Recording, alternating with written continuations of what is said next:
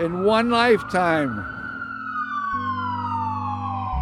I'm Margaret Poethig, and this is Keeping Dad Alive. In this episode, my father Richard talks to his daughter and my sister Erica about the connection between where he came from and where she is today. Erica is leading the Biden Harris transition team for the U.S. Department of Housing and Urban Development. So you never forget these things, and you have to work for them, and you can put your life into them. You have particularly chosen a vocation to bring change in the housing policy of this country. From the tenements of New York to the housing policy of the American government. My dad's feelings go beyond parental pride.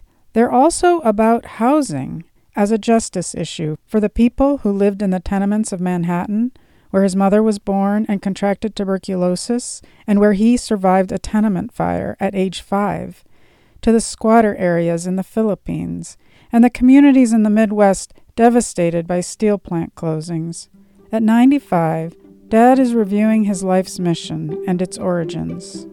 I began to get politically oriented because I saw the things happening around me. People being thrown out of their houses because they didn't, couldn't pay the rent. And I worried myself. I said, well, what will happen if we can't pay our rent? Will we be on the street also? That was in my head as a youngster. My whole life has been directed to justice for people making sure they have housing, making sure they have medical care, making sure their kids get to school, giving them a chance in life. On that day, when Pennsylvania was called for Joe Biden in the 2020 U.S. presidential election, Erica and her family drove up to Philadelphia. We met at a German restaurant with doors wide open to the street. All right, here we are, just sitting in a Deutsche Hofbrau. My dad and Erica kept their masks on during this conversation. On November 5th, Yes. there was a notation said, Okay, what did it say? A long time ago, I made a calendar for my family, and I listed all the important dates in our family's history. Okay, what did it say, Dad? it said that at kindergarten, at five years of age, Erica decided that she wanted Jimmy Carter to win, that she was trying to influence her class. and when you decided to do your Fulbright, you decided to do it in Vienna and to look at what gender issues were involved in terms of the housing. I'm so impressed, Dad, that you remember. Oh, I do, I do. You- No, no, you no, no, no. remember I, thesis. well, because I remember you when you were five years old, you talked about pushing for Jimmy Carter. I said to myself then, this is what this child is going to do. She's going to be working for political change with the justice issues. Yeah. You may not have understood them, but you had decided internally in your own heart that's where you wanted to be.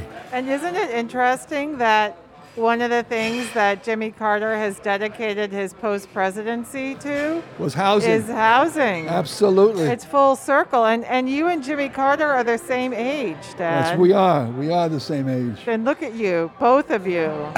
Remarkable. Remarkable. Do you remember your first election, Dad? Sure, I do. Around the corner on my street, this was First Avenue and 80th Street.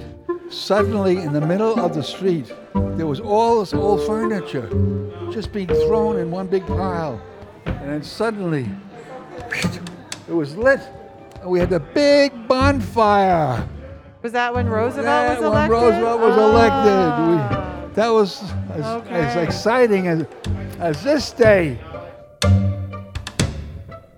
When you were Ben's age, Ben seven, About the same time at that age, my dad, he had to work the whole week. I never saw him in the week. And I only saw him when he came home from work and I was ready to go off to school and he was going to bed. Then on Saturday, he walked me across to Central Park. It was almost like he was giving me a message. And that message was, I want you to see how people are living in Central Park. I didn't see an image of this kind of living until I got to the Philippines when I saw all the squatters. I tied those two experiences together the Hoovervilles of 1932 and the squatter shacks of the 1950s and 60s in the Philippines. Our family spent 15 years in the Philippines, where my parents were mission workers. Erica was born there just before we returned to the United States. My mom did Christian education and published three songbooks that incorporated Filipino music. My dad focused on the social changes taking place in the urban areas and in the industrialization process. As a fraternal worker, his role was to work cooperatively with the leaders of the churches in the Philippines. One of my commitments to go overseas after we successfully built a church in Buffalo was how can I be in a place where we might influence even developing governments to think about the poor in their own midst. And I saw that almost immediately when I got to the Philippines because people moving in from the rural areas were gathered all down by the docks and they had built up shacks, shacks, shacks, even worse than the shacks I saw in the Hoovervilles in Central Park in New York City. I looked at them and I said, Will they have a chance to make it out of this? Will they have a chance? My dad wrote extensively about his observations. Many of his writings are posted on his website, richardpoethig.com. So, Dad, I often say the apple does not fall far from the tree. And uh, just as your father brought you to see the Hoovervilles in, in Central Park and gave you a perspective on the pain that was being wrought during the Depression, you really opened my eyes and inspired me to work in my career to you know really get at the root causes of poverty and and understand that housing conditions can both be a platform for the kinds of educational and economic mobility that you just mentioned but poor conditions can also wreak havoc on your life. Evictions can be so destabilizing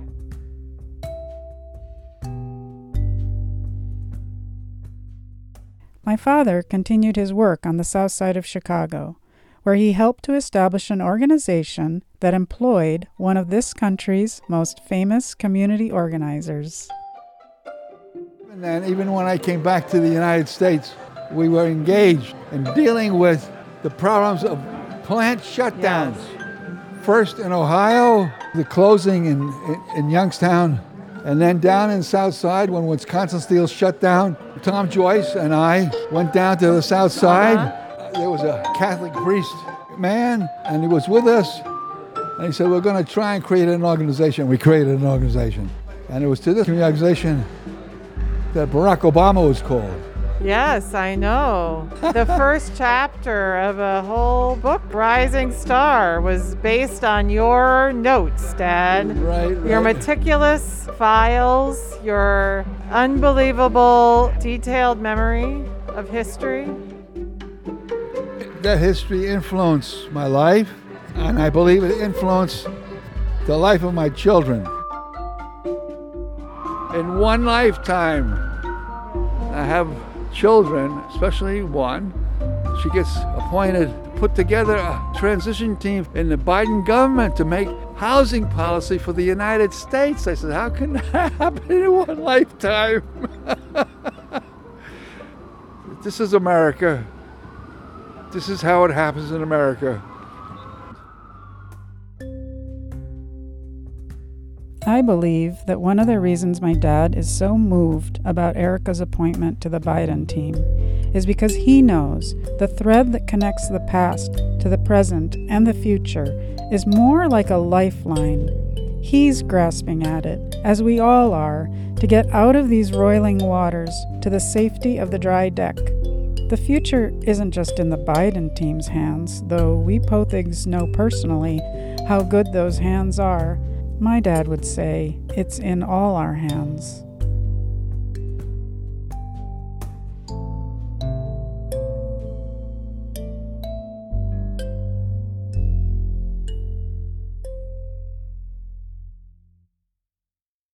The music in this podcast is Taudella, The Crisper, Burrow, and An Unknown Visitor by Blue Dot Sessions. It's published under the Creative Commons license, Attribution, Non Commercial.